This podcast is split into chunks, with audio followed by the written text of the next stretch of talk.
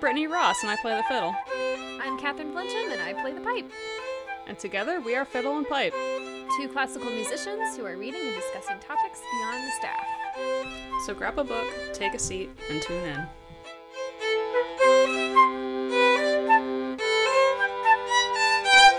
I've been recording, so you guys, I can blackmail. Izzy's the only one who's, like, ever prepared. She, like, comes in and starts recording, and we're all, like, dicking around, and Izzy's like, I know. Y'all told me six. She has a background, too. Like, we're... Here I am at six.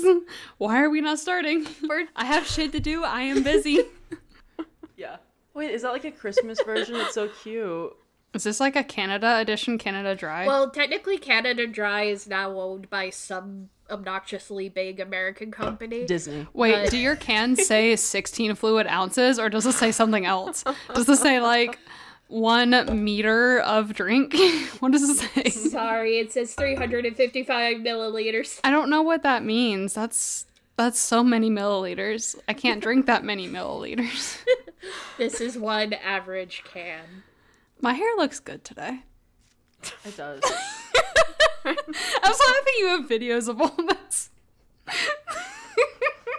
Just include that clip. Everyone will watch it. I will. Anyway, um, this is Fiddle and Pipe, uh, not uh, whatever the fuck the last few minutes was. It's been a really long day. Sorry, y'all. I am your host, Brittany Ross. I ran a lot today, so I'm sorry my brain's a little fried. I'm with my other host, Catherine Flinchum, who is a lazy butthole and didn't run today.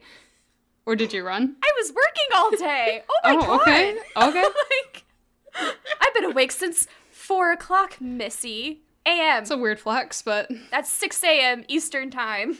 We have two guests with us today who probably didn't run, but it's okay. We're not judging them. We have Miss Izzy Holman, who apparently made a bomb-ass homemade Oreo McFlurry. Yeah, I'm well-rested and full and not tired. And she's a boner, so there's that, too. And course. We have Miss Wendy Tabor, longtime friend of the podcast, who doesn't play an instrument. But, you know, we love her. She's in Canada. Probably some metric system stuff's going to happen. Oh, my Lord. I'm in a mood. I can't direct this podcast. I don't know what's happening. As you can see, Brittany is a fan of the metric system. Let's continue to the book that we all are here to talk about, because uh, this is a lot of juicy stuff. I guess we were talking, I don't know if we were recording when we were talking about this, but like note-taking for this book is exhausting. Can confirm. It is. It's like you're it's like you're a detective. Yeah, basically. It is. And I feel like there's always like little bits of pieces in there where it's just like, oh yeah, she's like still a high school student that like has a family and like does things. And I'm just like. I was not that bold when I was in high school. I feel like in the real world, somebody would have been like, you need to stop. Like, you need to have boundaries, because she does not have boundaries in this book at all. No. Like, she is, I mean, for instance, like, she'll call a person, and they will never pick up, or if they do pick up, and she's like, hey, I'm, like, here to do an interview, they'll, like, hang up, and then she'll go to their house and say, I wonder if they'll answer the door. She should really be in sales with that kind of mentality. For real. I don't know if you guys watched, like, the, I know about the new Pretty Little Liars series, but it's like that, too. I heard of it. They're a lot like her. They like this creepy guy in a train, and he won't answer, and they go to the train. And it's like, girls, just calm down. Stop. You know, I feel like this book overall would make a great show. Like a really good, like, Y A type show. That is what we talked about in the last episode that we recorded with Rainer, because mm-hmm. um, and that's what I could visualize when I was reading the book, because there's moments where Holly Jackson will just be like, and they turned around and smirked, and I'm like... Wink. Is this a scene from an Amazon Prime, like, T V series? Yes. Or a Netflix show? I don't know. I would watch it so hard. It would be a good hit. Don't even have a writing team. Just take stuff from the actual book and just go off that, because those are good enough, like, directions and lines anyway, you know? Yeah, she does have a very, like, cinematic way of writing. Mm-hmm. I don't know if y'all ever saw this on Facebook. It was floating around like maybe a year or two ago, but it was like four images, and it was just like, these are the ways that people visualize books. And one was like very clean, like how we see, and the other one was like a little fuzzy around the edges, and the other one was like very abstract, and the other one was just the words. when I'm visualizing what I'm reading, I'm usually like a really vague ideas. Like I can't visualize what I'm reading in my head very well. Me too. It's like blurry unless there's a movie. Because Twilight's very clear for me. But this is blurry. Unless there's a movie or like the description is like completely on point and like nothing is up to interpretation at all. But the way that she writes really makes me think of like a clearer visual. Like I'm probably more of like the slightly out of focus visualization for this book. Should we just get right into it? I guess we probably should. We've been dicking around for like nineteen minutes, so... Cannonball! Alright, so, uh, getting into it. So, we open up part two. There's some tension between Pip and Kara. Well, at least on Pip's end, because Kara's, like, oblivious A F. Pip's like, oh my god, I'm keeping secrets from my best friend for the first time in my life. Like, I'm a teenage girl. Like, what's gonna happen? I think that there might be some tension between them later because all this is like really foreshadowing that there's going to be something. So I hope there is something. And if there's not, I'm going to be disappointed. You want the drama?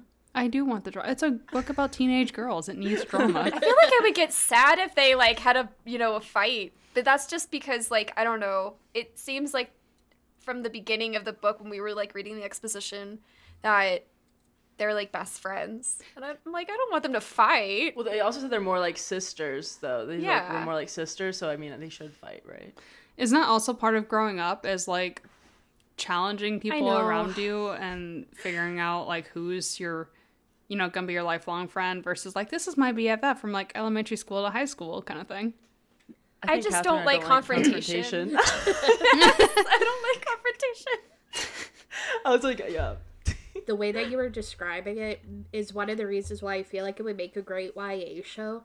Because, yes, when you're teenagers and you've been friends for a long time, you have your ups, your, your downs, your fights. But in shows, like, that's completely unrealistic. Like, everybody always being B F Fs all the time. There's always an element of obliviousness. There's always one person who's completely blind to what's really going on around them. People who are friends for that long, especially in that time period, like from babies to high school, whatever, it tends to be really common for them to fight because you are not the same person that you are when you're like four, when you're eighteen. So that's why a lot of from a lot of them fight. And then like friendships that do make it, those become like your lifelong friends. Like David has like a couple friends that he's had since like literally he was a baby. But I mean, I do remember I, like in high school, I had fights that ended friendships with people that I've known since elementary school. Because at that point, we were different people. Like, we're, you're kind of had turning into who you are going to be as an adult at that point. Mm-hmm. I think that one of, like, the main things is, like, my I have a best friend I met in, like, kindergarten. It's, like, we're, it's more of, like, she says, like, a sister type of situation. And if you treat them kind of more like a sibling, it will last longer. Because that's how that's kind true. of, like, we are. I had a similar situation where, like, I knew this girl from when we were in, like, diapers. And, like, when her mom was sick, she and her brother would spend time with me. Like, we were, like, siblings. But mm-hmm. after I moved to Georgia, even though it took a really long time, the friendship eventually fizzled out. Because we were such different people by that point. It was, like, every time that I would see her as an adult, it was, like, I was talking to a complete stranger. Because of that, like, I couldn't connect with her, I couldn't get along with her, then the friendship just ultimately ended. And it's mm-hmm. a real shame because, like, despite her uh, more eccentric parts of her personality, she's actually a very sweet person. She's not the person I knew. Psychologists say that people essentially change every ten years, so I feel like it's a little less extreme as you get past those drastically changing years in your youth. But it is interesting because like I'm going to be thirty this year. Like I am not the same person I was when I was twenty. True. I agree with that. So then it is really interesting when you do have like long lasting relationships, um, romantic or friendships that do span over ten years and you're still friends with these people even though you are a different person and they're a different person. Mm-hmm. I feel like that's when you can like grow up together and continue moving forward in your life as if you're like can grow together as opposed to growing apart. Yeah. Words of wisdom. I like that. Brittany Ross, January seventh, twenty twenty-three, six twenty-four p.m. Nice TED Talk, Brittany. Thank you for coming to my TED Talk. Um, we should probably talk about the book, though, because uh, I literally just got through one bullet point, and it took like five minutes to do that. Yeah, we're not going to do that. I promise. So Pip gets a text about, or not about, from Ravi, and Kara's like, ooh, do you love him? Or you are texting now? And she's like, oh my God, we're not texting, but we are texting. I was like, hmm, is this going to be like a love interest scenario? I don't know. I had a lot of like hypotheses. Oh, totally. Totally. It's like right there, right in the very beginning. It was obvious like from their first conversation. Yeah. It's such low hanging fruit, but I'm surprised there hasn't really been anything about that yet. So I'm waiting to see what happens. It's the tension build, you know? It is the tension. Of them just looking at mm. each other oh my and God. Talking. Nothing like life-threatening danger to create a love connection, eh? Exactly. Oh, yeah. I guess the last book that we had you you two on together was Twilight, which is also a oh my tension-building danger situation. Or is it Twilight or New Moon? They're like the same book. New Moon. Yeah. They're all Twilight. So then we get to like the point of this chapter where Pip wants to use Kara's computer to somehow keep track of like what Naomi is doing, because she sus- suspects Naomi of putting the note in her sleeping bag. I didn't know that you could do that, by the way. I'm just saying, I learned that when I read the book. I was like, oh, you can save what you printed. So interesting. Offices do it. I, I mean, I find that helpful because sometimes I might print something out and then X out, and then I'll see a mistake and be like, oh, or maybe I need an extra copy of something. Yeah, do you know how many times I create an untitled document in Word, print it out, delete the document, and then I'm like, I need that again. Sad. Sad. But you learned something new. Now we know. Thanks, Holly. I forget the excuse that she uses, but something to do with like homework or colleges, I think. But she's like, hey, can I use your computer for a second? She's like, sure. So Pip takes her computer and just like turns it so Kara can't see what's going on. And she does something with like the printer settings so that way it keeps track in the computer of the printer settings of what it's printed, which is wild. Like you said, I can't believe that that's a real thing. That doesn't seem real, but I'm also someone who's like, if something's not working, I'm like, have you tried turning it off and back on again? Have you tried unplugging it? Hey, that's the answer eighty percent of the time. Like, the fact that we have, like, internet flying around invisible to us is just, like, mind-blowing to me. I mean, it's... it's... She looks around. Air. I'm, like, looking around and I don't really think about it. Do you know how much Wi-Fi you're breathing in, Catherine? No. Breathing in so much five G. I didn't think it was in the air. Is it really? I, let's not get into this discussion right now. So we go to chapter three. Um, you mean tw- what? Oh, sorry. Capstone log thirteen. She has an interview with Emma, who was one of Andy's B F Fs when she was killed. Emma basically confirms that Andy was seeing a secret older guy. And I was like, ooh, spicy. But like, how much older? That could be, like, is older like... It could be anything. Yeah, I'm like, is it like fifteen and he's like a sexy seventeen, or is he like in his no. thirties and a pedophile? So it could definitely be like... It's probably gross. Either or. Probably both. He's thirteen, or sorry, he's seventeen and thirty. Yeah, that's like Edward, you know? Oh my God. He's Edward Cullen. I'm seventeen and one hundred years old. that, that's a spoiler right there. It's Edward Cullen right there. Oh, well. That's why we can't find her, because he... Or he drank her. He wanted a big dinner, so. Mm. It can be, you know, a scenario. I mean, let's not take him off the suspect list. We should add him on there, actually, so. So we have Jason Bell, the De Silvas. We have, like, all these other people. I can't even remember who else is on the list. And then Edward Cullen. And then Edward Cullen. Like, bolded, italicized, underlined.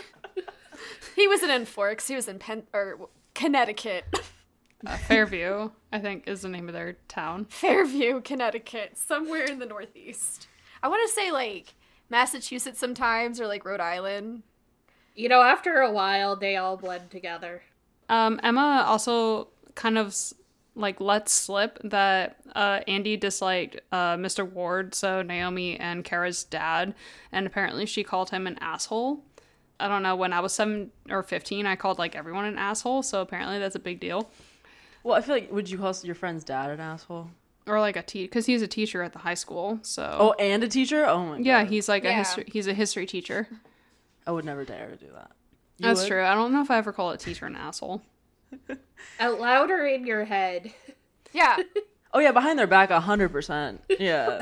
Did it say, it didn't say that she called her dad an asshole to his face. Oh, okay. She's like, yeah, you know, he said, or sorry, she said, you know, in conversation to us that he's an asshole. So I guess something happened. I'm not sure. And then Pip gets kind of worried that Mister Ward either killed Andy, like apparently there was like some kind of feud between them and that was enough incentive for him to kill her, or that he is the secret older guy. Yeah. Ooh. That'd be gross. I don't know. That seems like if she's calling him, I, I don't know, maybe if he like was like, I can't see you anymore because my wife is like, I don't know, suspecting me, then she could be like, oh, he's an asshole, like he broke up with me, whatever. Okay, that makes sense. Just talked myself into convincing it. Got it. I think there was like only one part where I was like, could he be the guy? And I think it was like, apparently Emma said like, oh, it was like something that he said her skirt was too short for school and that's why she called him an asshole. Mm. And I, that was like the only like comment where I was like thinking like, is it something like, is he the guy? I don't know. Was he like being a predator? I was picking up like little things in the beginning where she mentioned, like, I don't know, I thought it was weird, a bright yellow shirt, like, twice. So I feel like that might, like, with the dad wearing it. And the dog wearing it at the beginning. So I was like, why would she mention that twice? And so I feel like that's going to come back with the dad. A bright yellow shirt. You're more observant than me. Yeah, there's, like, these yeah. little, like, little hints. Like, I watched this other show, like, Murderville. It's really funny. But there's always these little teeny things, and you're like, I have to remember that. It might come back. Well, I know that I've been, like, more observant, like, reading this book because I'm trying to find, like, tiny details like what you mentioned, Izzy, because I'm like, oh, is this meaning something? Like, should we go back to this? Like, I don't know. Because it was mentioned twice, and I was like, why does she keep talking about his ugly, bright yellow shirt? Yeah. I, I kind of thought it was just really to stand, like, stand him out as, like, oh, he's, like, such a dad that he wears, like, dad clothing. Like, all he does is dad stuff. I don't know. You know how, like, dads kind of have, like, dad clothing? Yeah. And some weird fascination with some sort of aspect of history. Even though it tracks that he's oh, a yeah. history teacher. Yes. Preach it, Wendy. Uh, so we get to the actual chapter thirteen. She, I guess she's in Mister Ward's history class because after class she kind of, like, lingers behind. And she, like, straight up confronts him. She's very bold. I would no. not be this brave when I was seventeen. Oh, yeah. No boundaries. no, no boundaries. Uh, she's like, yeah, your workplace seems like a great place to talk about this. Like, not in your home, but, like, at your work, at school. Well, there are security cameras, just saying. She's in a public, like, area. There's other people in that building. Normally, there's not security cameras in classrooms. Well, like, still, it's like a school. It's far more public. If I was this chick, I wouldn't have the balls to talk about stuff like this at home. That's asking to be murdered. That's true, but keep in mind, this is, like, her best friend's dad. Like, she's known him for, like, her whole life. So he's not, like, a stranger. I don't know. I guess your your theory makes sense. Your theory makes sense. But she's getting more skeptical. She's like, do I even really know you? Hmm. Okay. Really? Okay. For real. Good points. Good points. So she's like, yo, why did Andy call you an asshole? And he's like, uh, what are you talking about? And she's like, I heard from a source that I can't name because she's like legit investigator now, I guess. Um, yeah. Harriet the Spy. The audacity of this girl is kind of wild. She doesn't even have a high school diploma. And she's already a detective. Like, essentially. Come on, girl. What? And her dad basically said that Andy was a bully and was uh, bullying this other girl and posted some video online bullying this girl. Um, and he was like, you know, it was wildly inappropriate and she would have gotten in trouble with the police and or the school. So I decided to call her dad about it before law enforcement or the school would get involved and be like, hey, you know, as a teacher, I saw this video. I think you should talk to your daughter about it. And he's like, I guess she probably called me an asshole because her dad punished her or took down the video or something. I mean, I don't know if he was like overstepping his bounds by doing that, and he probably should have reported it to someone because... Well, he said that he didn't want to be the cause of like her expulsion, or he didn't want to be the cause of it if that did happen. Yeah, but it's a weird move to make because like I'm not a technical teacher, but like I'm a clinician who works in schools, and even as a clinician who works in schools, like I'm I have to be like, what's it called? Like a, a mandated reporter. I think that's why I also felt that was a little weird though, because I don't know. As a teacher, like, I feel like I would go to the school. Would you? Yeah, you have to tell, you have to tell the school things. It seems very personal that he went to her dad. Yeah. It's because he doesn't want his name to be involved. Yeah. Ooh, okay. Okay. I mean, I don't know. That is a little strange to me now that you're bringing that up and I'm, like, realizing that. I also yeah. thought it was, like, really suspicious that he likes tuna melts, and I was like, gross. Like, yeah, that's a little detail that might come up. It might come up. Also, keep an eye on those Butterfingers. Oh, yeah, the Butterfingers. Oh, yeah. These little weird things they mentioned. Basically, she's like, yeah, that's good enough. So she basically crosses him off. Yeah, she strikes off, like, her suspicion of him. Just, like, going off because Wendy... Okay, so we were talking about this in the last episode with the senior project no. thing. You had a senior project, didn't you? Duh, we were in the same year, Catherine. Exactly! So I was talking about this, because in the last episode, neither Brittany nor Rainer had a senior project. I had, I didn't either. Mm-mm. Yeah, you didn't? Oh my god, where did we go? I'm so angry. I actually got the background for the, some of the background for the project that Catherine was talking about. So when we were in grade twelve, yes, folks, I lived in Georgia. That's how I met Catherine. I like how you say grade twelve instead of when I was a senior in high school. Is that a metric thing? No, it's a Canadian thing. It's I'm, a metric system. I'm so pissed. Okay. Hey, Catherine, can you translate some of my Canadian for our lovely friends here? I'll try my best. I don't know if anyone can. When you're in college, you're in grade twenty meters. Grade twenty meters. I'm not going there. Instead of what grade are you in, it's like what meter are you in? So when Catherine and I were in grade twelve, we had this stupid senior project called Vision Quest, where the objective... That's what it was called! That sounds like the dumbest thing I've ever heard in my entire life. It was. Vision Quest. Yes. It sounds like it's supposed to be, like, woke and make you think about your future. Vision Quest. Exactly. And, like, it was so stupid because, like, we already had, like, our regular classes, and our English teachers were really pissed because this project took away from their teaching, so they were already pissed off mm-hmm. about it. And we had to write, like, a multi-genre research paper. And we had to do a presentation. We had to do logs, like what she's doing. Yeah. Honestly, I'd rather kill myself. Me too. I did French teacher because I had a good relationship with the French teacher at the high school. Like, I adore that woman. But I can tell you that as the only Canadian student that she ever taught, I actually felt more at home, like, talking to her. Because I already came from a background in French coming from Canada. So I was I was able to, like, talk to her in French, and it was just, like, actually kind of nice, you know. Hmm. Are you from French? Are you from Quebec? No, I'm not from Quebec. I'm from Ontario, but in English-speaking schools, you are required to take French up until a certain grade. It varies from district to district, but in the part of Ontario that hmm. I am from, it's from uh, grade one through grade Uh, nine, you can take it as an option through grade ten, eleven, and twelve.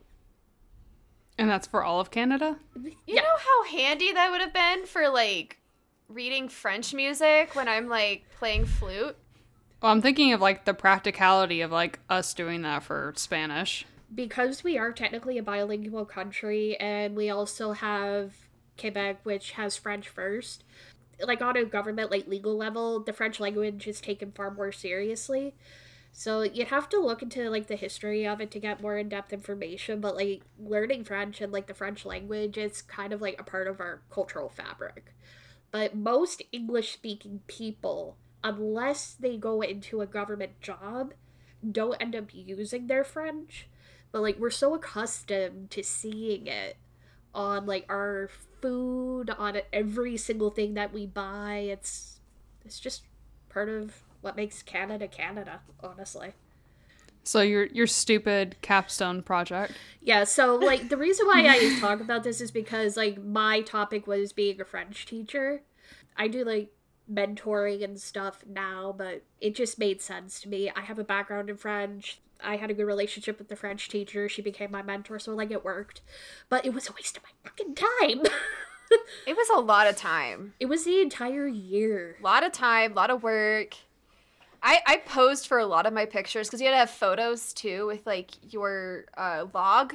And I would just go up to my mom and be like, hey mom, can you take a photo of me writing this down?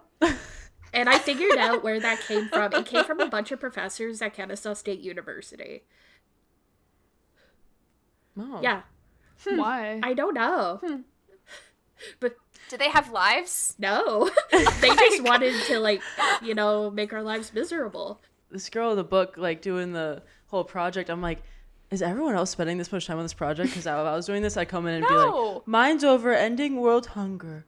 People were baking cakes for senior projects. Like, they were like, my product is going to be a cake. One person, I'm pretty sure, like, they made alligator, but I'm pretty sure it was their dad that was the chef, like, who was actually a chef, made the plate and everything. But, yeah, people didn't do anything. That'll be me. Uh... My best friend did violin, like, learning how to play violin. What? Yeah. She's still yeah. working on it. That's crazy. It's not something she could do in that amount of time. So we get to uh, log fifteen, where she has an interview with Naomi. I think she already had one, but this might be the second one. I don't know. It's the second one. Naomi tells Pip that Natalie De Silva was um, bullied by Andy. But the reason why she was bullied by Andy was because Andy was like Regina George, and she had to be like queen bitch. You know, she had to be the most popular, the most well-liked. She had to have the lead part in The Crucible. Oh, my God. Natalie like, De Silva was like Lindsay Lohan. Like, you know, she was also hot, especially when she, when she got cleaned up. She was, like, also pretty. She wore army pants and flip-flops, so everyone else wore army pants and flip-flops. Yeah, exactly. Mm. So Andy was like, you know, I'm not going to take that shit. Like, I can only be the most popular, well-liked, prettiest girl in school. The video that Mister Ward was talking about was essentially um, there was this hot guy named Chris who I think Natalie liked, or at least was interested in mm-hmm. enough. And Andy was just like, you know, why don't you flirt with her and see what happens? And he flirted with her, and Natalie sent like a topless video of herself to him, and he sent it to Andy, and Andy like posted it all over social media. Went viral, as the kids say. Sounds like Gossip Girl drama, like, for real. Yeah. That sounds like the beginning of thirteen Reasons Why. I never watched thirteen Reasons Why. I haven't seen that show yet. That's what happens, yeah. Like, so the picture goes around. That's why it happened. That's how she kills ah, herself? Gotcha. Yeah, it was like, it started out with a picture of her, like, going on a slide, and then he sent it to everyone. It's not a good reason to kill yourself. It was like the first reason. It was there was thirteen, okay? Oh, there's thirteen uh, thirteen reasons why I That's what it reminded me of. I was like, this can't be good. It always it always ends in death when a picture goes around like that. Mm-hmm. Um, Naomi also says that Andy blackmailed Natalie with the whole lead part of the Crucible thing. Like, she wanted the lead part in the Crucible, but Natalie got it, and then he was just like, oh yeah, well, you're gonna give me that part, and if you don't, I'm gonna tell everyone that your brother had sex with me when I was fifteen. I don't know if that's true or not, but I mean, it's statutory rape. Um not really okay, because he was, I think, over eighteen. When that was brought up, because I'm thinking about older guys, right, in my head, because, like, who is this secret older guy? And seeing that this guy is older, had sex with her, automatically on my list. Supposedly. Allegedly. Supposedly. Yeah, that's what I was thinking. Yeah, on my suspect list. But damn, all that for a part in The Crucible, girl? Damn. It's not that great of a play. I read The Crucible. It was not that good. It's not that good. We had The Crucible play at my school, and I saw it, and it was pretty boring. Yeah, so is most literature right in that time period. That sounds so sad. They all just wear rags, girl. Even the lead. If it was like the lead in like the Jingle Bell Rock performance that's done every year, I can understand. Oh, but yeah, yeah, I know The Crucible. You know what would have made that whole thing like even better was if it was The Scarlet what? Letter instead of The Crucible. I fucking hated that book. Me too. I never read it. I like the movie Easy A. Yeah, I've seen Easy A. I get that. Oh, I've seen Easy A too. But I, yeah, I never read The Scarlet Letter. I think I was like in one of the few classes that didn't read it that year. See, here's my thing with The Scarlet Letter. I was in A P Lit at the time, and we read it, and we literally spent probably two months analyzing the book. The book itself was fine. No. I hate when the English classes do that. It makes, it ruins the book always. It exactly. Does. You overanalyze it. Yeah. It's terrible. Naomi also says that uh, Natalie is has moved back home and she's with the parents, but apparently she's on house arrest for like aggravated assault. Cute. From something she did in college, and I was like, oh. Had like some prison time. I like how this chapter ends. Can I just read it? I don't know. Can you? Can I? Oh. Is it against the rules? Well, here it is. Do you know where Nat is now? Do you think I could talk to her? I'm not really in contact with her, but I know she's back at home with her parents. I heard some stuff about her, though. What stuff? Um, I think in college she was involved in some kind of fight. She got arrested and charged with assault, and I think she spent some time in prison.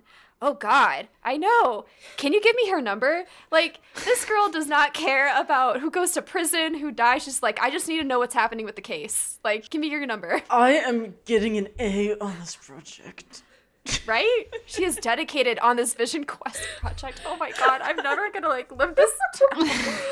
Oh my God. I like blanked out on the name. I just called it the Senior Project. I was like, what is this? Vision Quest. Are you triggered, Catherine? Yes, I am triggered. I'm a little triggered too. So sorry. How were you not triggered when you were reading this book with all the logs and everything? I was sitting there and I'm like, P T S D flashbacks. The first thing I thought of was like, wow, senior year. You know what oh. I thought of while I was reading this was Kingston, the, the small city where I'm from. It's a prison town, and you're never more than like one hundred meters from a student, a senior, a soldier, or an ex-con. Oh, wow. wow. And that's what I was thinking about. Seems like an exciting place to wow. live. Interesting. Hmm. Canada, it's a very interesting place.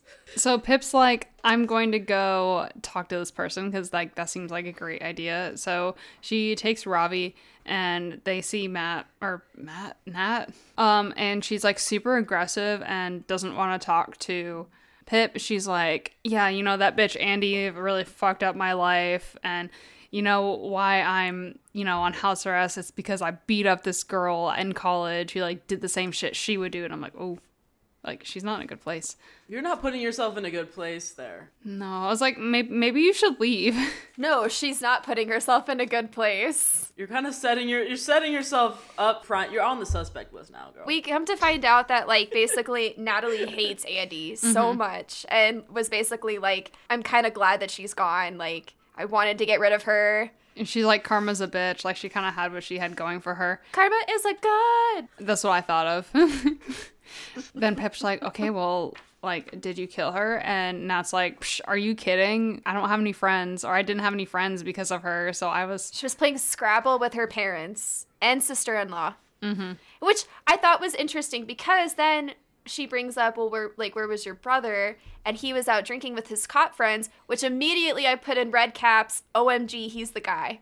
I think he's the guy. I mean, it's definitely sus. I think he got drunk with his cop friends, found her, did something weird. I think he's the guy. My argument's Noted. Not done. Just letting you know. I'm I'm proud of your confidence. I like it. I'm very confident in this. He better be the guy. Because I was like realizing that last night. After they leave, Pip looks up Daniel, who's her brother, and Ravi recognizes him and says that he was the guy when who was saying, like, at the time when Andy was, like, kidnapped or murdered or whatever, that Sal was guilty beyond a doubt and, like, you should just give it up. And then also a few months later, like, Ravi was just, like, just hanging out somewhere, like, on a bench or something. And Daniel was just like, oh, you're loitering. And Ravi was just like, I was the only, like, person of color there. Which makes me think that he's also the guy. I think it's more the first thing where he, like, shoves him off, like, don't even bother, like, investigating this. Like, it's not worth the trouble. Mm-hmm. That also enhanced that he's the guy. Like, he's the guy. If I read part three and he's not the guy, I'm going to, like, throw my book across the room and be like, what the fuck? So we get to uh, log seventeen. Pip stalks Daniel on social media. Doesn't really find anything, but she does find out that he um, is married. And she's like, oh, Andy could have ruined his life by telling the police department that one of your officers raped a kid. Mm-hmm. Or telling, you know, his wife that she cheated on him. Or, sorry, he cheated on her. Also, he's a cop, so he could have interfered with the investigation from the inside, which I was like, hmm, yeah. And mm. it was a really speedy investigation, too. Let's just be honest. Like, they basically c- claimed her dead really fast. We cannot forget what happened in part one. And there's no shortage mm. of, like, crooked cops, let's be honest. Especially in America. Like, it's kind of a oh, yeah. problem that we have. And especially in teen dramas. Yes. um so she was looking at pictures of the investigation of Andy's house after she was murdered, and there's a picture of a young blonde guy with, like, short hair, and he's, like, the only young guy on the force, so she put him on the list of suspects. Dun dun dun. And then she gets Sal's interview mm-hmm. from when he got interviewed by the police, and basically it makes him look not good. When I was, like, yeah. trying to read it, I was, like, a little confused, but when I reread it and, like, went over my notes, it just seems like he was more confused, and that's why he was, like, super hostile. Or I guess, like, not hostile, just, like... Evasive. It seemed really weird. Yeah. He was really evasive about what he and Andy were arguing about in the days leading up to her murder. Um, and he's like, I can't really tell you. And the police are like, hey, you know, if you tell us, like, no matter how small it is, that might help us in the investigation. He's like, nah. And they're like, hmm, suspect.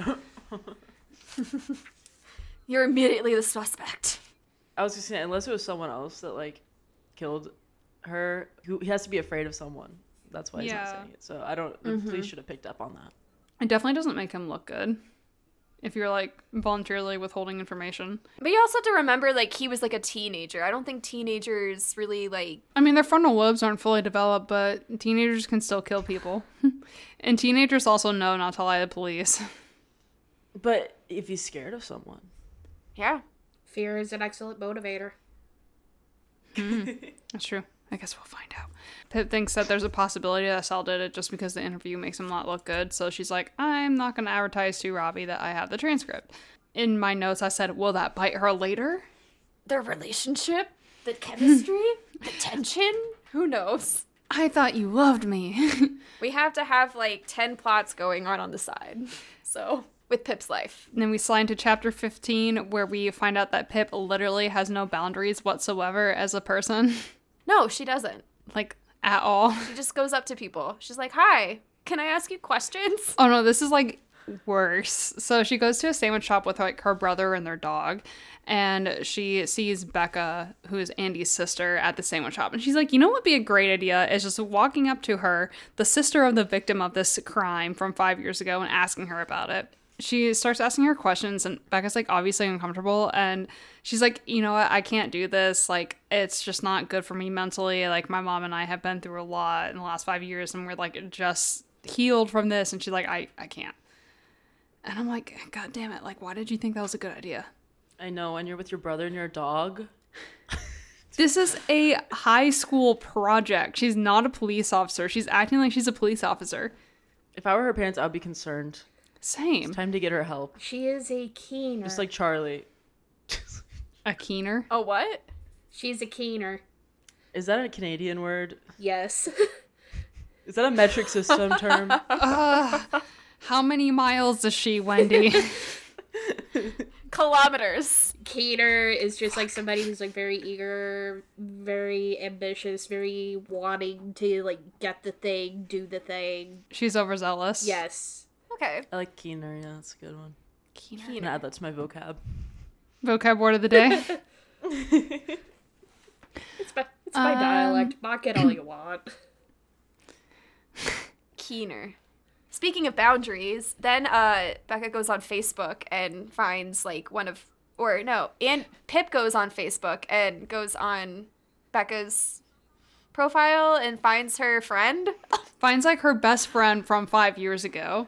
And she's like, you know what? Becca was really not okay with me talking to her. I should talk to the next best thing. Like, talk to her B F F. Like, girl, get a hobby. Ugh. Like, go outside. Stalker vibes. Like, I like the description. We talk a bit about Fairview, how the school has changed since she left, while the teachers are still there. And then in a few minutes, I steered the conversation back to my project. I'm like, you oh were just God. very guided towards this project, girl. She really doesn't have, like, any boundaries. She really doesn't. I, I feel like sometimes when I'm reading this, I get, like, secondhand embarrassment for her. Me too. She probably needs to pass that English credit so she can graduate and get her yeah, high school diploma. Because that's basically what Vision Quest was. Like, if you didn't pass, like, you didn't graduate. Why doesn't she just pick something easier, like making a cake? Right? Right? A Oompa Loompa trio. I don't know. Or learning to play an instrument. I don't know. Learning to play violin would be much easier than this. And less dangerous. Less dangerous, true. Yeah, so she schedules an interview with Jess because um, she has no boundaries at all. Mm-mm.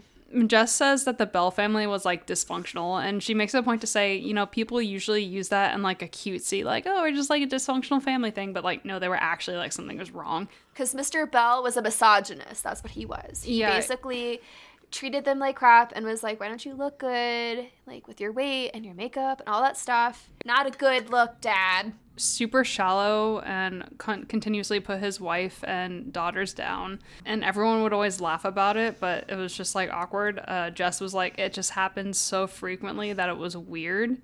Like, it didn't seem like an inside joke kind of thing. It sounded yeah. more mm-hmm. like he was harassing everyone.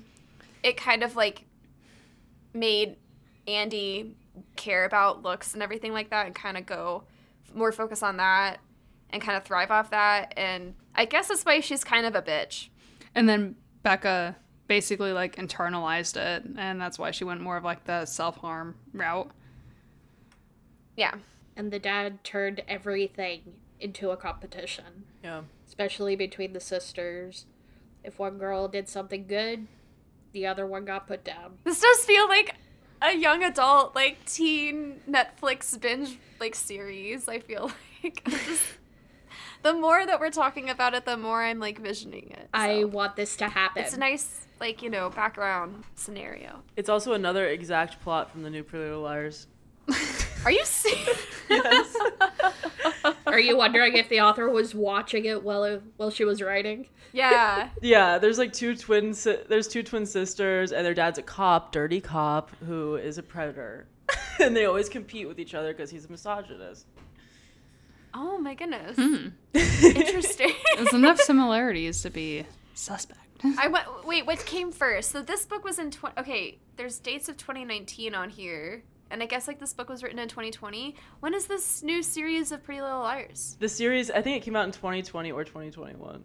Oh, my so. gosh. It came out, like, the same time. This is weird. There had to have been some talk. Like, they probably had to connect in some way. Like, hey, we got the same premise going on or similar. Imagine if, like, Holly Jackson, like, helped write it.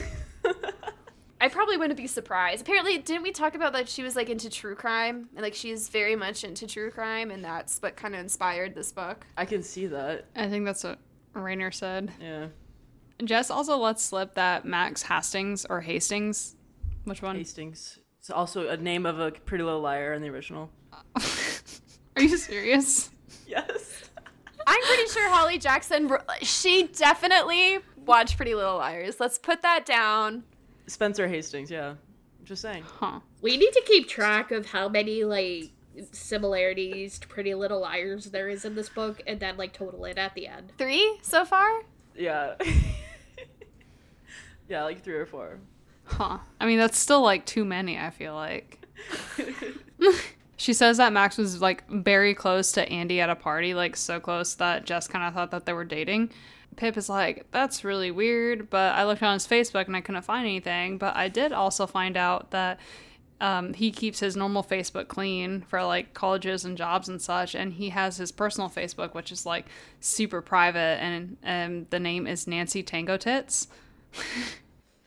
It took me a while to like read that out in my head because I was looking at Tango Tits and I'm like, what does that say? T- Tangatis? Me too. I was like, Tango Tits. Oh my god, wait, guys, I have to say this really quick. I looked up if she had a connection to Pretty Little Liars, and she says it's one of her favorite shows. Oh, that makes sense. That explains a lot. Wow. That'd be like if I wrote a book and half of the book was about Bob's Burgers.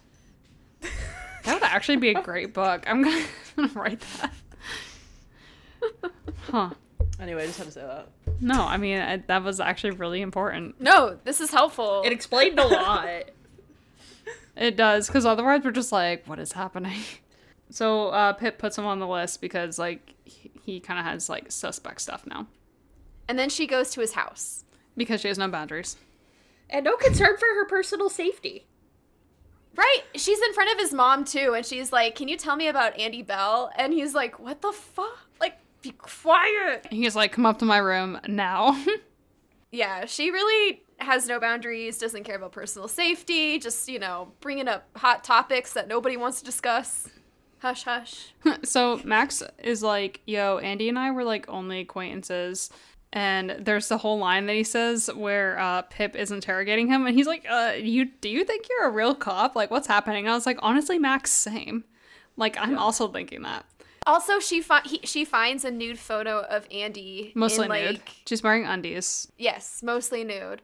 And there's a red tile floor. Again, details. There's a red tile floor in the back, and like at the picture, because it's like a selfie, at, or is it like a reflection in the mirror or something like that that she's taking up of? I th- I th- kind of thought it was like a picture of the mirror. If it's a sketchy motel, girl, too much Pretty Little Liar. Is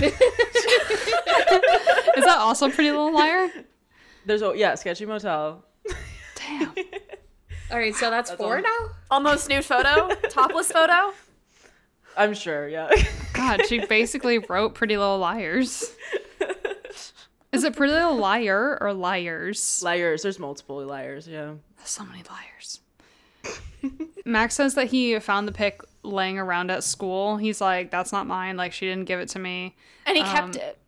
He's like, we were not romantically involved, but, you know, I kept it because, like, she's hot and I'm a teenage boy who likes to jerk it. Didn't say all that, but, I mean. Obviously, he hasn't grown up in his taste of women because he's still has that picture lying around. Like, well, it's also, like, behind a bunch of stuff, so it might have been tacked okay. up before and then he put other stuff over it.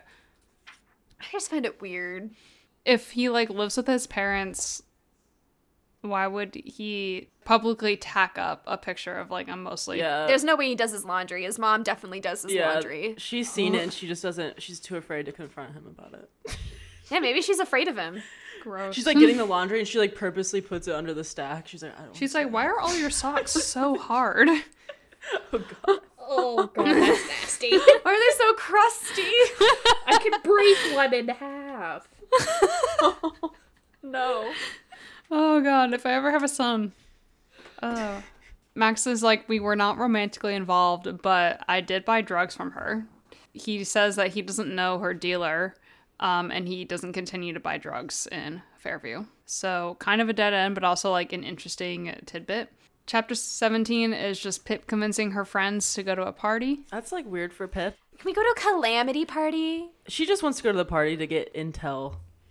Yeah, she wants to go undercover. I'm like, you're just going to a party as yourself. You're not going undercover. She like doesn't want to admit that she like w- like is going to a party. She's like, I don't do that. This is for an investigation. I think it's funny because all of her friends are like, that's really weird for you to want to do, and she's like, no, it will be fun. Great. Let's go. It's a group of six of them. I'm surprised that they don't go to parties or anything like that. But I mean, like, maybe this just... Well, I mean, the book is called A Good Girl's Guide to Murder. Like, Pip's kind of like a giant dweeb. That's like her mm-hmm. whole M O. She's a goody good. I get I relate. Is she? Also a goody good wouldn't do what she does. No. She's using this project as an excuse to branch out. I think she might be. I don't know. I mean, if you're going to branch out, you might as well get a good grade. Exactly. You might as well yeah. get hardcore into a murder. She's like, I got to graduate high school.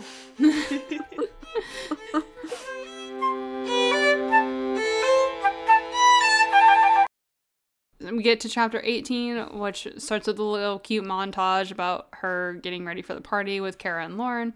Her dad's like, please do something irresponsible. I like how, uh, what was it? Like, one of her parents says, like, have fun at your kilometer party. And I was laughing because I was kilometer. thinking about Wendy. A small part of me was kilometer thinking about party. Brittany reading that line. Uh, I thought it was funny because they got the word wrong, but then I got mad that it was kilometer. It's a trigger word.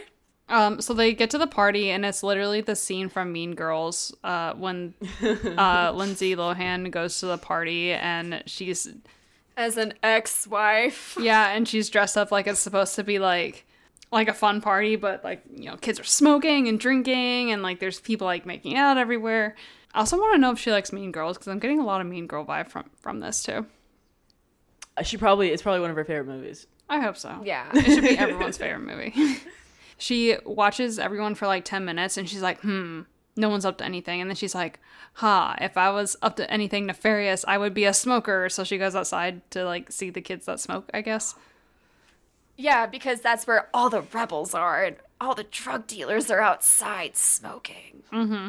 I, I just thought that was really interesting, like, for stereotyping, but... That kind of gave it, me, like, a whole Freaking Geeks vibe, you know, just like this one. Yeah. Woman. She fake smokes... Oh, sorry. She fake smokes pot with uh, Stephen Thompson or Timpson. And she fails at... speaking the Urban Dictionary too. I don't know, like she's like, you have some Mary Jane. Oh god. If this was like on an episode of a Netflix series, I probably would fast forward through this part because how awkward it is. It was very cringe. Yes, very cringe. Oh, I hate secondhand cringe. Yeah. Yeah. Wacky tobacco, blaster roach, skunk, giggle smoke. Hippie lettuce. Giggle smoke. Some herb. The doob. Hippie lettuce. I like hippie lettuce. That's hippie good. lettuce? That's good. That's so funny. I didn't, I've never heard of some of these before. I was like, is people, some people call pot this? That's the hippie lettuce. Okay. Hear that in a country accent. That was flawless, Catherine. Good job. The southern in me. I don't know about those people smoking the hippie lettuce. It's the Texas and Izzy. Oh yeah, you're from Texas. The one that I've never heard was uh, skunk and ganja. Oh, ganja? Ganj. I've heard ganja. Yeah, smoke the ganj. Not skunk. I've never heard people call it skunk, but I've also, but I do know, and I have heard that like bad pot smells skunky. Oh yeah, it smells like piss. Yeah. So I mean, I was like, I could kind of put two and two together and figure that out, but. Hippie lettuce, I never heard of that one. I've definitely heard hippie lettuce, like, somewhere. So funny. You live in Colorado, Catherine. I wouldn't be surprised. Yeah, Catherine probably says all these are in her vocab. She goes into a dispensary and she's like, you got that hippie lettuce? That's what everybody says. Yeah. Right, Izzy? You live there for a bit. Yeah. If you go if you go into a dispensary and you say, I want pot, they go, what? What's that? It's the hippie lettuce. You got any Mary Jane? They probably kick us out. Like if you said that, like, get they're the- like, You're, are you a cop? Yeah. Well, wait, it's it's legal. Well, you know, like the undercover, underage cop. Oh yeah, true. Sting operation. Because you do have to check your I D still. Mm. You go in. Uh, do you have to be eighteen or twenty-one to buy pot? Is it twenty-one? twenty-one. twenty-one. In Canada, you have to be nineteen in every province, but Quebec, you can buy at eighteen. Did I ask oh. about Canada? You asked the question. Pot's legal that's here. True. Just like that's true. I was I was talking to the Americans. We find out that Stephen is buying weed from a dealer named Howie, which mm-hmm. I thought was like a really weird name for a dealer, but okay, Howie.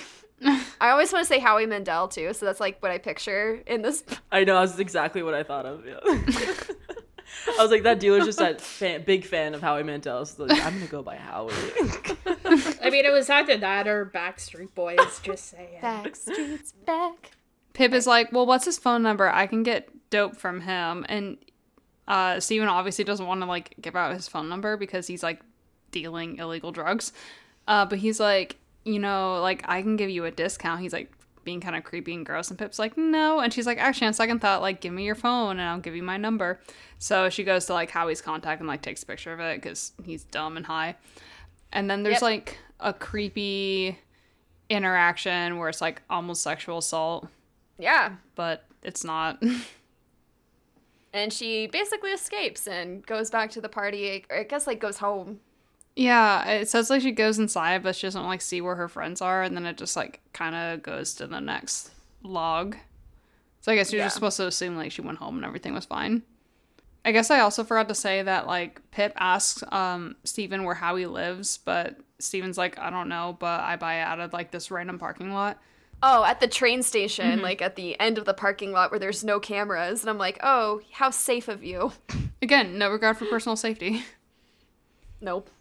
And that's basically what Pip does in the next chapter. She sits out in her car alone mm-hmm. at the parking lot watching for this Howie guy to show up. Mm-hmm. No mace, no nothing. She reads a book, though, so, you know. She got something to do. Priorities. She's got her priorities. Jeez. And then, uh, then he actually shows up in this, like, green jacket with orange lining. I thought that was a very interesting detail that kept being mm. repeated. Mm-hmm. What I thought was really stupid, and again, she has like no awareness for her personal safety. She's like, I just want to make sure this is the guy. And she calls the number, and I'm like, what are you doing? Like, don't do it. Like, she doesn't restrict her number or anything. No, she just calls it. Like, uh, what is it? Star sixty-nine was yeah. the old way that you could, like, hide your phone number. Does that still work? I wonder. Catherine, can I call you? Sure. Are you going to do it right now? Yeah. Brittany is actually testing this for herself, people. Okay. I, I do that all the time. Same. Catherine, what's your phone number? Oh. I can edit it out. Okay. Oh. Mm-hmm. Yeah, I just remember doing that to C V S all the time and Pizza Hut. I remember one time I went to the Walgreens and they're like, we're going to track your number. And I'm like, no, you're not. It told me that it couldn't connect to your phone, so I don't think Star sixty-nine works anymore. Damn, that's so sad. Kids these days don't know the joy. I'm sure there's a new way to do that. It's apps, basically. You can get, like, an app, ooh. And you can, like, have a fake phone number through the app and t- contact people. Yeah, it's just not as fun. It isn't fun because I think it's just a texting app, but that's what all the yeah. catfish do. hmm. Not fun. R I P Star sixty-nine. Right? Moment of silence. She also sees Stanley Forbes apparently having the end of an argument with Howie, which is pretty interesting. He says, this is the last time. That's what I have in quotes. Either maybe Howie like has something on him and he's like trying to pay him off, or he's like buying drugs and he's like, you're raising your race and I'm mad, or I need to stop buying drugs. There's something that's up with him and Andy. Yeah. It's something with the investigation. Totally know it. It's right there. And then he does a drug kit, like a drug deal with a random kid, and she's like taking the photos. Yeah. Um, she follows him to his house uh, because that's a safe thing to do, and he happens to live yeah. off the road that Andy's car was found on, and then she dun, dun, calls dun. Ravi. Um, and then we kind of segue neatly into the next chapter, chapter twenty, where um, Ravi, or sorry, she tells Ravi about Howie and Sal's interview. They go up to his house and they realize that the license plate of Howie's car matches the note on Sal's phone, which is sus. Then Pip suspects that uh, they were probably arguing about drugs in the days leading up to her murder. That's what I'm thinking. I'm thinking that maybe like he found out. Well, apparently how Sal was, like, super straight edge and, like, hated drugs. So I'm sure that was, like, an issue in their relationship. What I think happened, and again, this is just me speculating, I think he had the license plate number down because maybe he saw Andy with him one time, like, communicating, maybe, like, getting, like, corresponding with drugs or something. And he saw that, and he was like, oh, let me just, like, take this license plate number down. And then he confronted her with it, maybe, like, leading up to her disappearance, and that's how they fought. That's yeah. my speculation. I feel like a detective in this. This is why it's really fun. You're turning into Pip. You are. I'm turning into Pip. They barged their way into Howie's house with the photo, using the photos that Pip took as blackmail. Like, if you don't answer our questions, we're going to show these photos to the police. And he's like, uh, okay, yeah, like, come in. Howie confirms that Andy was working for him. Uh, she basically walked up to him in the parking lot and was like, hey, I can get you access to a crowd of people that you wouldn't normally have access to. Because, yeah, how else is he going to have access to high schoolers if he doesn't know a high schooler? And he's like, yeah, okay, that sounds good. And he gave her a burner phone and, like, explicitly told her to use co- code for everything so they wouldn't get caught. Um, and he also knew that she hid drugs in a loose floorboard in her closet at her parents' house. And I didn't realize this until I took notes last night, but I put it in red bold. He mentions he didn't know how she knew where, like, where he sold. So she found out. It made me wonder, like, did someone tell her, or how did she find out about him selling drugs, and why is she all of a sudden interested in doing this now? Yeah. So it made me just curious, like, is this part of the investigation? Mm-hmm. I, or is this part of the case? I don't know. I just, I, I'm a little suspicious about that. It's always interesting to try to figure out which details are relevant and which are red herrings. I have no idea. Mm. I, it's really fun. It's like solving a puzzle. Howie says that she sold weed, ecstasy, ketamine, and roofies, the date rape drug. Um, and he also says that Max was buying roofies off of Andy. And I was like, what? And then that's when I, he became like suspect number one on my list. I was like, that seems weird. Because, like, I didn't know very many high schoolers who were into, like, roofies. I didn't know any. I didn't know. Well, he seems like, you know, kind of like a dirtbag, so. Yeah. Yeah. I don't know. Like, the more that we get to know Max, the more I'm like, how is he friends with these people? Like, with Naomi and Sal. And I don't know, but we don't really know about the other two characters. But with who we know so far, I'm sitting there and I'm like, I don't know. Sal just feels like he was, like, he was, like, a well-known kid. But, like, super smart and not, like, super cocky or anything like that. He just seemed like a really good kid. How did he become friends with someone that's, like, kind of trash? Yeah. He also says that they met about once a week to exchange, like, drugs and money, which, I mean, that would make sense. Um, he gets really angry when Pip asks if they were romantically involved. And she's like, it's weird and suspicious that he would get defensive about that. And I'm like, is it that weird for him to get defensive of you accusing him of being sexual with a fifteen year old? Like, I don't think that's weird. Yeah, that that's a big accusation. Yeah. And she also, like, yeah. makes it a point to ask him, like, multiple times. I'm like, yeah, no, I would also be getting pissy if someone was, like, asking me if I was having sex with a fifteen year old. I'd be like, fuck no, like, stop. Yeah, they're like, okay, we should probably go, and he's like, delete those photos, and mm-hmm. she does it, and they leave. Mm-hmm. Does it? Yeah, and then she recovers the photos after after they leave. She's so tech savvy. Yeah, I'd be like, well, they're gone forever. Kids these days. Like, where where does she learn all this stuff? The internet, TikTok, YouTube's, Reddit, the internet. It's all those COVID vaccines giving them antlers on their heads. They have five G getting going straight to their brains. We are breathing in five G. Oh my god. I know. Isn't that wild to think about? Wait, don't turn Catherine onto this. She asks us to stop. Y'all, I don't know what y'all you guys are talking about, to be honest. Because think about it. Where is the internet, Catherine? It's in the air. You're breathing in the internet. We are the internet. The internet is going through you. This is like an inception moment I'm having right now. Like, I'm kind of freaked out. You're constantly exposed to the internet. I've, have you been offered the red pill or the blue pill yet, Catherine? I took both. Oh my god, no. I can't. We get to the next log, and she's like, I really should be focusing on applying to colleges, but nah, I'm going to keep researching this because this is the best use of my time. Okay, girlfriend. Um, Howie gave an alibi that he was drunk and passed out on his couch the night that uh, Andy was killed. And that's such a horrible alibi, by the way. Yeah, Pip's like, that's not a good alibi because no one can vouch for you, I guess.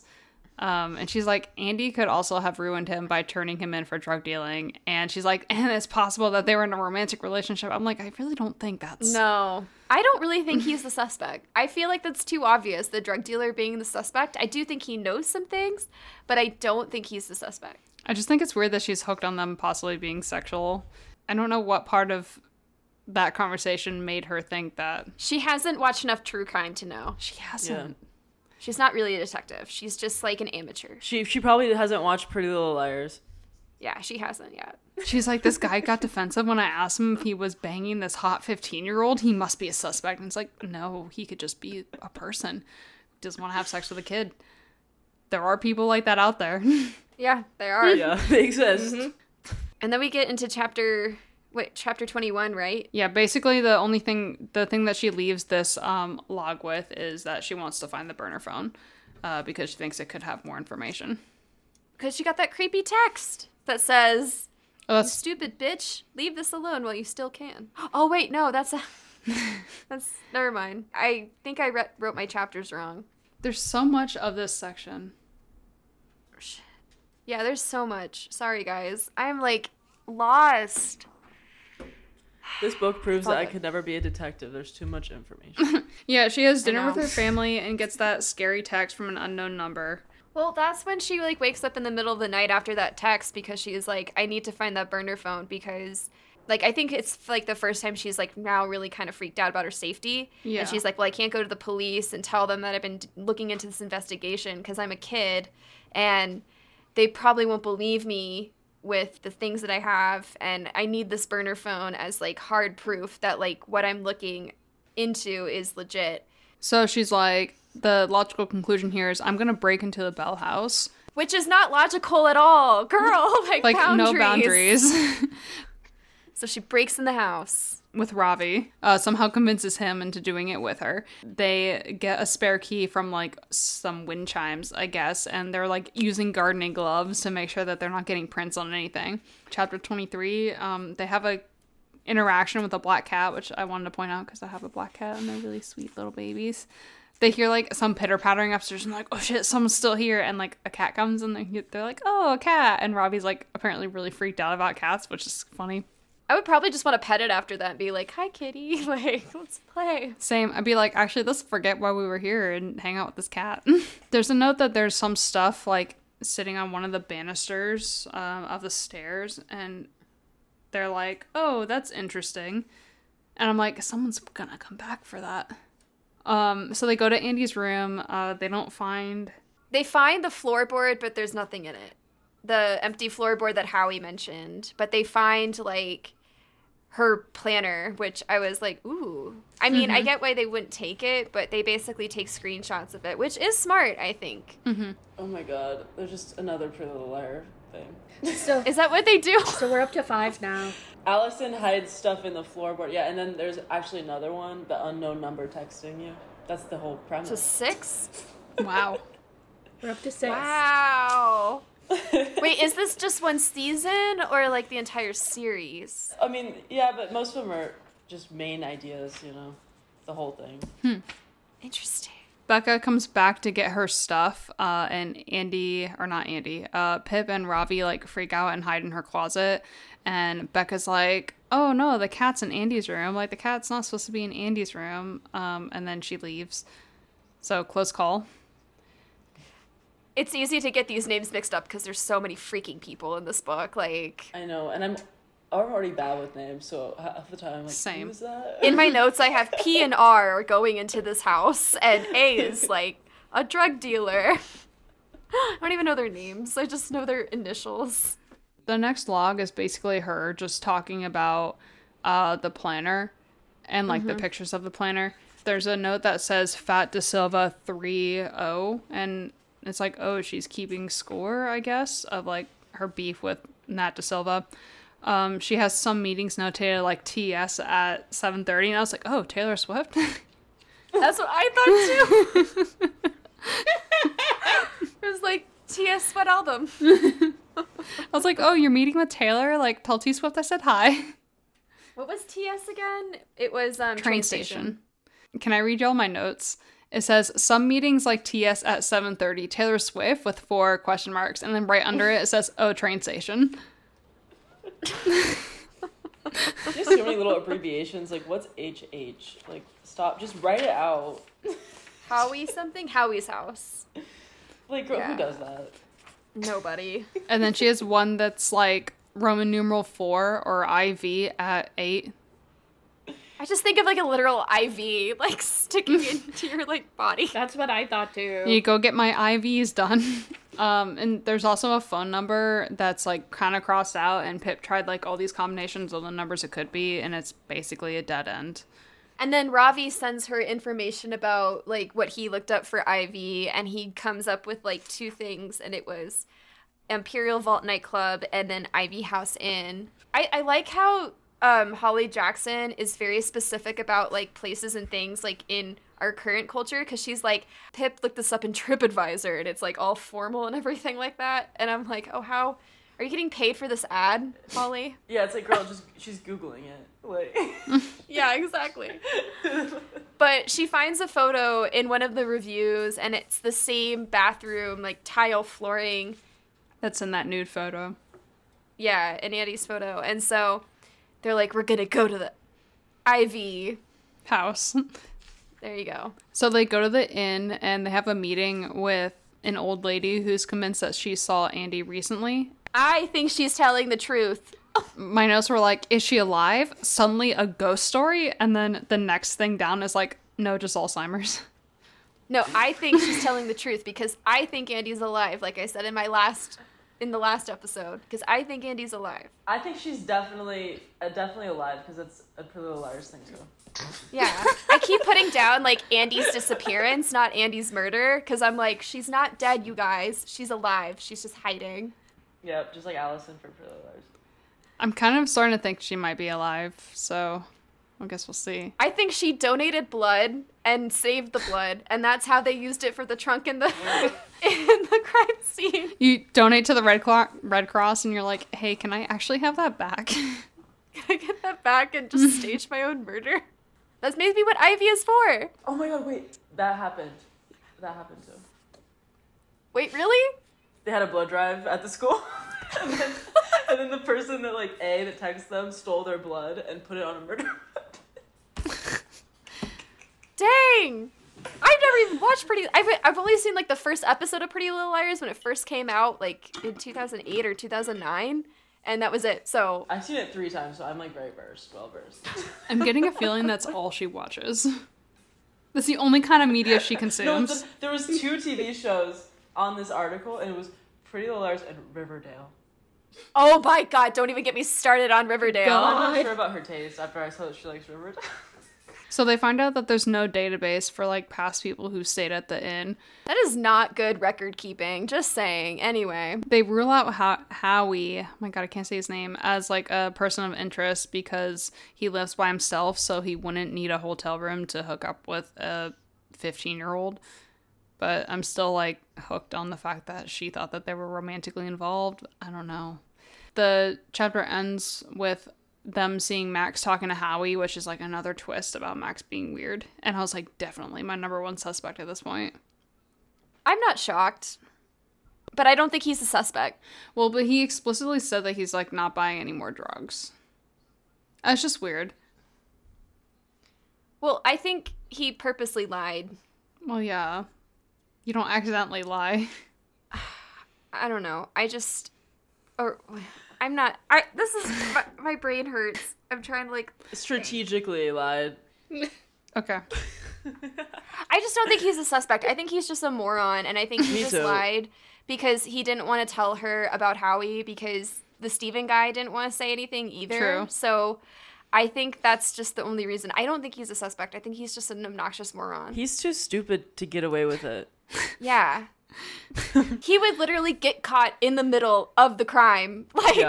I feel okay. like, maybe the, what are you doing? Okay, okay. I mean, y'all have some good points. So at the beginning of the, her next log, she says, like, Max, Max has lied twice about Andy, has that naked pic. He's close to Sal and apparently, like, definitely close to Andy. He bought roofies from her and knows Howie, so, like, he's definitely a person, a serious person of interest at this point. Um, so she decides to follow the Roofie Trail, which is not a trail I would recommend that you follow, but you do you. Naomi says that she hasn't heard of any people getting, like, dealing with uh, spiked drinks at the parties. Her persons of interest list um, has Jason not bolded, which is a move down for him. Max is, like, extra bolded, and Howie is not bolded, so he's coming across as, like, number one suspect now. Her next log, she asks Emma and Chloe about drink spiking at the parties, and Emma says that she heard maybe a drink skiing spike, but people just got, like, really fucked up, so, like, who knows what happened. Chloe says that she didn't hear about any drink spiking, but sometimes girls just say that when they get drunk and then have hookups that they regret, which I was like, that's a little problematic, but okay. And she emails some people claiming to be a reporter for C N N, and I wanted to know, is this legal? Because I looked it up, and there's not a straightforward answer on if that's legal or illegal to impersonate a reporter. I don't know. I feel like anyone could be a reporter, right? It's not like a licensed thing. So she kind of could be a reporter, freelance, for yeah. her project. That's true. She'd be like, I'm an intern for C N N, you know, and, like, this is what I'm doing. She's like, I was going to send this story to C N N, hello. It just seems weird. I don't know. I feel like she's just, she keeps taking, like, more drastic steps in this. I feel like these people are so stupid, like, responding to her. Well, the yeah. people that don't respond to her are probably smart, but the people that do respond. She doesn't have a C N N email. Right? Exactly. Like, it's their own fault if they think she's actually a C N N reporter. Yeah, exactly. And so we do find out, though, that, like, it was Natalie that was roofied at, like, she was one of the people that got roofied at one of the parties. Mm-hmm. And then we also find out from another person that someone else, like a friend of theirs, they didn't want to name the person, what was roofied as well. I think the friend was Natalie. That's my theory. That's what I originally thought too, but then, like, I don't know, when I reread it for notes, I was like, is it? Like, maybe, I mean, it could be. I just don't know. But what really got me was the girl that went to talk about it, like, because she apparently was, like, so messed up that she couldn't speak, she couldn't move, she was basically paralyzed, and they had to, like, carry her to her dad's car, which mm-hmm. that's, like, a big thing. And then the next day she went to go talk to the police about it, but a young officer dismissed her. If that was Natalie, why would, like, her own brother dismiss her? Because I think that police officer is freaking Daniel De Silva. True. Again, my number one suspect. I think he's the murderer. But anyway. He is a recurring kind of background, like, not too, like, in the front, you know. There you go. I get what you're saying. I don't know. I'm not, like, a detective or anything, but, like. I mean, neither is Pip. In cases, I feel like this is a common thing. I think, like, it happened in the Idaho case recently. People were, sure. like, always, like, telling, oh, it's this guy, it's this guy. And we come to find out, no, they found another dude completely, like, they never mentioned him in the beginning. So I feel like this is, like, something like that. Like, hmm. in the background, we really don't know him. Mm-mm. He's the number one suspect. Chapter twenty-five, Pip uses Kara again, because I guess that's what you do with your best friend, um, to get passwords for Naomi's Facebook to see Nancy Tango Tits page. And Kara says that Naomi has, like, the same password for everything, and she doesn't see an issue giving Pip that information. I'm like, okay, well, now she has a password for, like, her bank. I know. You need like, to change that, Naomi. Her social media. It's just like, okay, that's fine. She gets on Naomi's Facebook page and looks at Max's page, and it's just, like, party pics for years. But then go ahead. Well, then she's like, whatever, and she goes to sleep, and then she wakes up because she's like, wait a minute, and then she goes back to a photo, and it's like the four friends, Max, Naomi, Millie, and Jake, and they're, like, in the distance, and she's like, who's taking the picture? She uses Photoshop to enhance the photo and sees the time on Naomi's phone, and it's a picture from the night that Andy was killed, um and it says, like, twelve oh three or something, and she also sees twelve oh nine, whatever, same thing. Can I just interject here as a designer? Yes. Depending on the device that was used when the picture was taken and uploaded, that has a, a pretty set resolution, and if it's bigger than what Facebook allowed at the time, it automatically gets compressed. Now, taking a photo from Facebook into Photoshop, you get the compressed version. It's already at like web resolution, unless you're clever like I am and you do extra steps that were not written in this book. She just called us dumb. So... Are we gonna take that? No. So like, so by uploading this into Photoshop and then sharpening it, you're not gonna get that good quality. And then when she prints this out, unless she like, you know, did that stupid trope of like enhance, enhance, which is technically inaccurate. She's gonna make it really grainy. Yeah, that's what I like envisioned. It's gonna get really grainy and hard to read.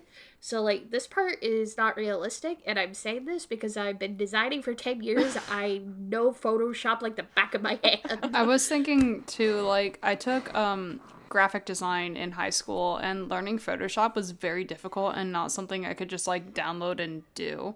Yeah.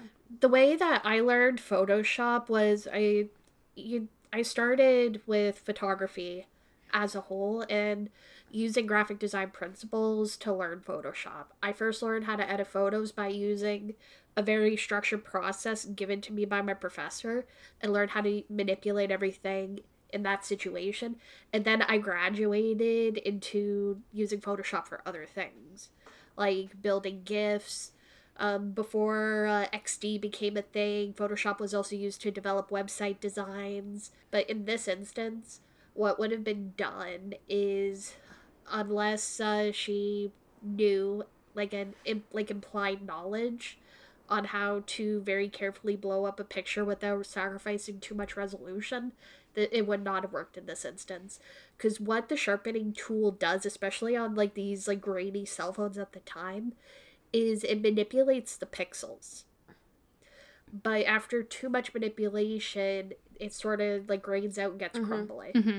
So it's just like a really blurry picture. I'm sure like like I just envisioned like a really like dark picture, because I'm assuming like if it's a party, they're in a basement. It's not fully lit in the daytime, it's at night. So it's already grainy anyway from like a cell phone in twenty fourteen, mm-hmm. which think about it like iPhone five. Exactly. At the same time too, it's dark, and I can just imagine like a giant like blob, but you can kind of see, like, twelve oh nine, but not, like, super clear as day, like the way yeah. that they were saying it. Yeah, like, realistically, this would not have worked yeah. out because, like, like the I S O setting, which is light sensitivity, would not be uh, correct. The exposure would be way too low. And like you said, Catherine, like, iPhone five, six, they had shite night cameras. Remember those days with the nice iPhone quality? Yeah, I was kind of thinking that this was like a way yeah. oversimplified. Yeah, like this part is just way too oversimplified and technically inaccurate. Yeah, I suspected yeah. just based on like what I knew about Photoshop, but you explaining that out definitely is like... And when she prints it out, like even on like office printers, like just like your average at-home printer... The recommended resolution for printing literally anything is three hundred D P I, which is dots per inch. And you can change that setting in Photoshop. You can shrink a photo down, but you can't blow it back up. Because what that does is it removes pixels. It removes mm-hmm. information. So in order to even get a remotely clear picture, she would have had to cut that down even further, and the information would have been lost. Yeah. Why is she printing this out? It was like, make a Google Doc or something, girl. Yeah, show it on your phone. What year are we in? It's twenty nineteen. Show it on your phone. I remember doing, I was doing that in twenty nineteen. What were y'all doing in twenty nineteen? Yeah, not printing. Trying to get my life together. Yeah, I know, right before the pandemic. Like... uh, yeah, but she sees uh, Sal's blue shirt in the reflection of the photo, so... She's like, oh, it's like evidence that Sal didn't do it. So her, she so, shows a pic to Ravi, and they do a reenactment of the kidnap and murder. And they time it out for if Sal had left at twelve ten. twelve fifteen. Yeah, they were like, okay, that's... Sorry. Pret- I don't know. I don't read. I don't know how to read. And if he got back to his parents' house at like twelve fifty, and the time of like... doing everything took longer than the allotted window, so they're like, oh. And they mentioned that they she was in a deep hole. And that takes yeah. a lot. Yes. Right, like, That's what she how said. Do you have, like, what was it, like forty minutes to uh, walk home, find, like, meet up with your girlfriend, potentially kill her, drive out to the wood, in the middle of the woods, dig up a hole, bury her. Huge hole, mm-hmm. yeah. Drop off the car, and casually walk home in forty minutes. That would take me like a solid five hours. Yeah. Yeah. Same. And I wouldn't be sneaky about it at all. I would be very obvious the entire mm-hmm. time. Like, yeah. Same. What? She goes to a homework club with Kara, Naomi, and Max, and she kind of crashes it and uses it to interrogate Naomi and Max because she believes that she has definite proof that Sal didn't do it. Um, and she's like, I have this photo, and she shows them the photo, and she's like, you all need to tell me what's going on. And they basically admit that Sal was there, like, with them, and he didn't leave early. And it turns out that they pushed Sal under the bus because they got a text from an unknown number on Monday threatening to expose this hit and run that they were involved in, like, a few years ago, where... It was, like, that previous New Year's Eve. Oh, okay. So it was, like, a few months before that disappearance oh, happened. That makes sense. Um, Sal wasn't with them, but they were all drunk, and they got in the car with Max driving, and I guess they, like, hit someone who was, like, walking in the street, and the guy didn't die, but he's, like, a paraplegic or, like, in a wheelchair or something. Um, so they all obviously carry, like, an incredible amount of guilt from that. Isn't that movie, like, I Know What You Did Last Summer or something? That's what I was thinking exactly. in my head. mm-hmm. Yeah, literally. Another one of Holly's favorites. uh, it, that's, like, nineteen ninety-nine. Nice little ninety, late nineties, early two thousands gem. And basically, Max took his car and, like, crashed it into a tree. And they, like, his parents just got him a new car because, like, he's rich, and well, I guess that's what rich people do. They just don't question it. They just do it. They're yeah. like, here you go. Here's a car. They're like, oh, crash the car again. Here's a little insurance fraud. um, So they just swore not to tell anyone. So when they got that text, they all got, like, freaked out. They were like, the random number was just like, hey, if you don't blame the murder on Sal, then I'm gonna tell everyone about your hit and run. And they're like, oh shit. So they all uploaded their photos to Facebook around the same time, like within the same thirty minute window, uh because they're all scared of shit, obviously. And Kara is begging Pip not to go to the police with the photo because they all think that's, like, definite evidence that will make Sal innocent, and making Sal innocent will make whoever texted them, like, come out with a hit and run thing. And Pip is like, I'm gonna protect y'all because y'all are, like, my family, but I still need to clear Sal's name. And that finally brings us to the end of this section. I know. Thank you guys for, like, hanging in there, and yeah, it was a lot. We appreciate our friends. Seriously. Murder is a heavy subject. You know, right? As, as we can see with the Dexter photo in the background, because... mm, I love your photo. Um, is there anything that y'all want to plug before we end our episode? My YouTube channel is Sweet Izzy one two three. Go check it out. My name is Wendy. I am a graphic designer. I am a photographer, and I'm also an accessibility advocate. If you want to support a hard of hearing content creator, please check out my Instagram at Designer with Fire. She has some great photos, guys. Yeah, they're beautiful. I really like the uh, metal fox sculpture that you took a picture of. I thought that one was really interesting. I took that at a place. Um, it's actually called Ontario Place, and it was at a winter festival, and I really like that one because it literally brought to life one of my favorite illustration styles. So, like, I couldn't say no, you know? Yeah. That's what inspires great art. Hey, editing Brittany here. I just got to, to the end of the episode, and I realized that we must have gone on so long with this recording that we forgot to add our normal outro announcements. So if you like what we do on the podcast, please consider rating and reviewing us on platforms that allow that, such as Spotify, Apple Podcasts, other things of that nature. If you want to follow us on social media, you can find me at B M Ross Music. You can find Catherine at Cat Flinch Flute. You can follow the podcast on Instagram and TikTok at Fiddle and Pipe. You can also find us on Facebook at Fiddle and Pipe Forum. And if you want to do more for us and for the podcast, please consider supporting us on Patreon. On the fifteenth of every month, we release a happy hour episode, and in December we recorded our first live hosted on Zoom, and that is currently up on our three dollar tier. and I'm going to plug a little sample of that here. Favorite book I read for the year? Oof. Uh, I have read, okay, so I'm going to stroke my own dick for a second. I've read eighty-six books this year. You are psychotic, but it's amazing. um, I, I love think, it. I love it. I think I'm going to have a goal of reading one hundred books next year. Shit. Oh, David was know. making fun of me. He's like, all you do is read. And I'm like, and? What would you rather be doing, though? It's like, would you know, rather like, have her I'm, be like on her phone not, all day? At least I'm not out doing cocaine. Like, I could have a worse problem. True. True. True. Um, God, I don't know what the best book I've read this year is, because I've read so many different kinds of books. Um, I knew on my Goodreads now. Damn it.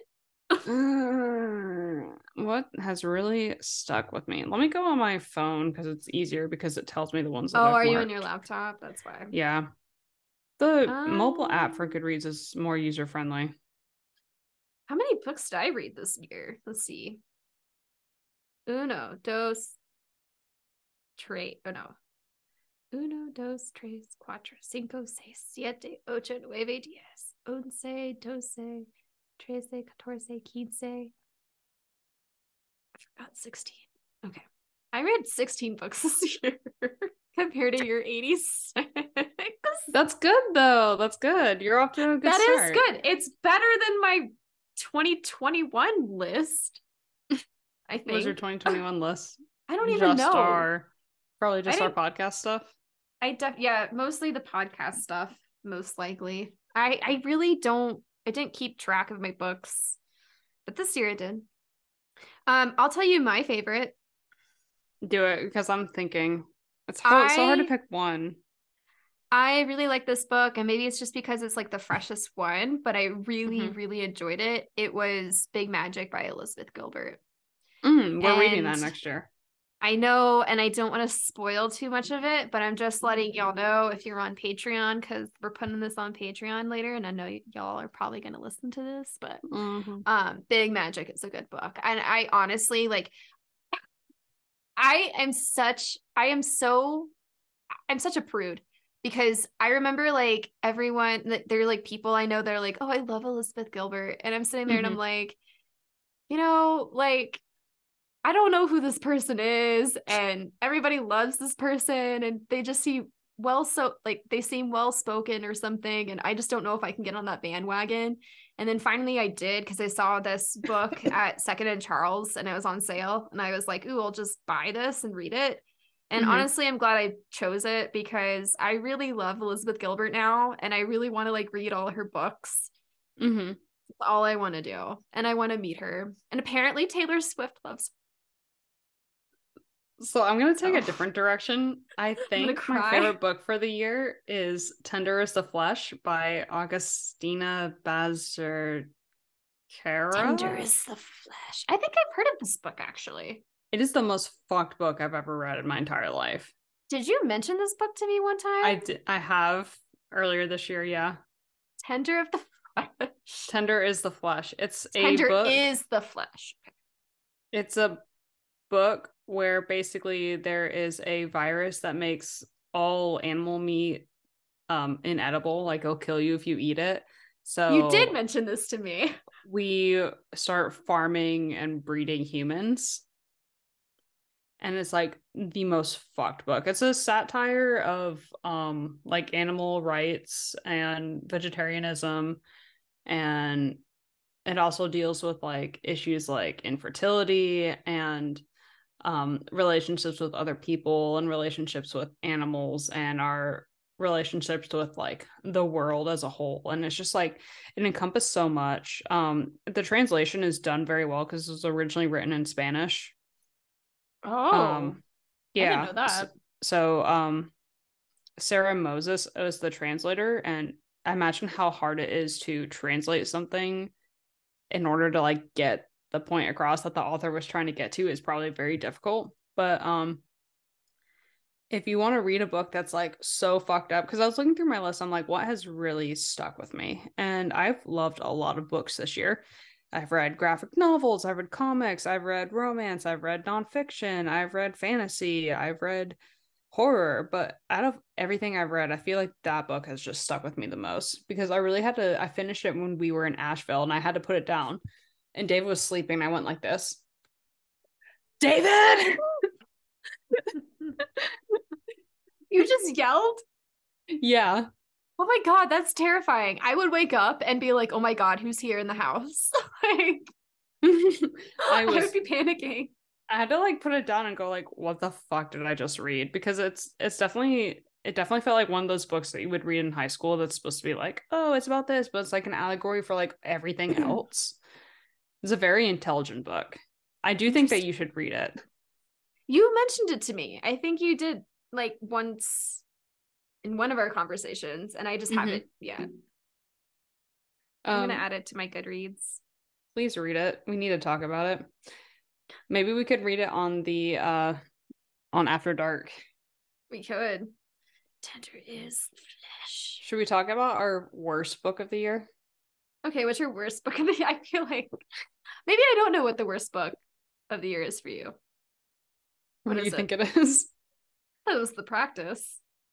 No, it's Fifty Shades of Grey. Are you kidding? Oh, Fifty Shades of Grey. I just remember you didn't really like The Practice, but Fifty Shades, fair, fair. That is a terrible book. When he I don't pulled know. the tampon out to have sex with her, I just like, I just always cut back to that, and I'm like, oh my oh! God, it's so.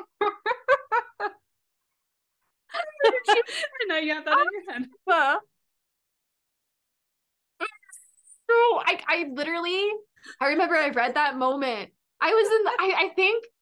I think I was actually reading it when Woody was like on the other side of the couch, because like sometimes like he's watching T V or on his phone or playing his Switch, and I'm like sometimes like I'll like be on my phone or watch T V, or I just want to read, and I decided to read Fifty Shades, I guess, and I was reading it, and I read that part, and I literally like was like, oh, like I put the book down, and Woody was like, what? And I'm like, I don't want to tell you. I don't want to tell him anything about this book. I don't want him to get ideas. I don't want him to do anything. I'm scared. Like, I feel like I'm reliving all of it by editing. But like, for real, that part was awful. Oh my God. And like, there's there's so many times where I was reading it and I would just put it down and go like, ugh, and David would, just go, would be like, are you okay? And I was like, no. It's not Why a good book. Reading this? It is not a good book. It's so bad. It's not How hot. Are there two more? Like, how are there know. two more? I We're don't get it. Out. I mean, I found it at that, um, you should definitely check out the Sweet Read in downtown Woodstock. I'm just letting you know. Um, okay. It's like a bonus advertisement, I guess. Not sponsored, but not it's sponsored. A really, it's a really cute place. They have a parking lot, I promise. You just like make a left if you do it, or you can just walk mm-hmm. if you park at par- David's parents' house. Like, hey, can I just like park yeah that's at your... true, they probably live pretty close. I just like park in front of your house, just take a walk. You might actually find a parking spot there compared to downtown mm. Woodstock. But they had Was, uh... they had so many Fifty Shades of Grey copies there, like oh not God. a lot, but they did have like more. I didn't see many Harry Potter copies in the like young adult section, mm-hmm. um but I did see a lot of copies of Twilight, a good few, and Fifty Shades of Grey, and I was like, oh. Was Fifty Shades your least favorite book of the year? Now that you bring it up, yes. Like, it was not a good book. Like, I was really I, I literally read it and was like, this is what people loved. Like, people really loved this book, and it yeah. was a legit like and the only reason why I hate it so much is because it's a ripoff of Twilight. Like, it's a legit ripoff. Mm-hmm. There's like the same stuff, like the same stuff that you read in Twilight is in. It's like same adjacent. Yeah, I wonder if Fifty Shades Free is that is that the one, or is it? Um, I think it's Freed, Darker? Like with a D at the end. Is that the third or the second one? Is the I second one the darker? Third. The second's darker. Okay, so, so I feel like the one, like the, the last one should like be darkest moon. then. Huh? The last one should be darkest. Is that Fifty Shades of Grey, Fifty Shades Darker, Fifty Shades Darkest? No, it's I have a from... problem with how it's, I don't know, it's like how like the Fast and the Furious movies are named. I have a hard like problem with those. Like, why is it not called Fast and the Furious, and then Too Fast, Too Furious, and then Faster and Furiouster, and then Most Fastest and Most Furious, and then you just kind of keep going off of that. Thank y'all so much for coming on with us and for talking about this for two hours with us. Yeah, for real. Thank you. Yeah. No um, and on that fun. note, we will come back next week to uh, talk about whatever happens in part three of this dang book. I know. I'm ready for it. Yeah. Let's I'm go. Excited. Me too. All right. All right. We'll see y'all next week. Bye. Bye. Bye. All right. Izzy left. It's okay.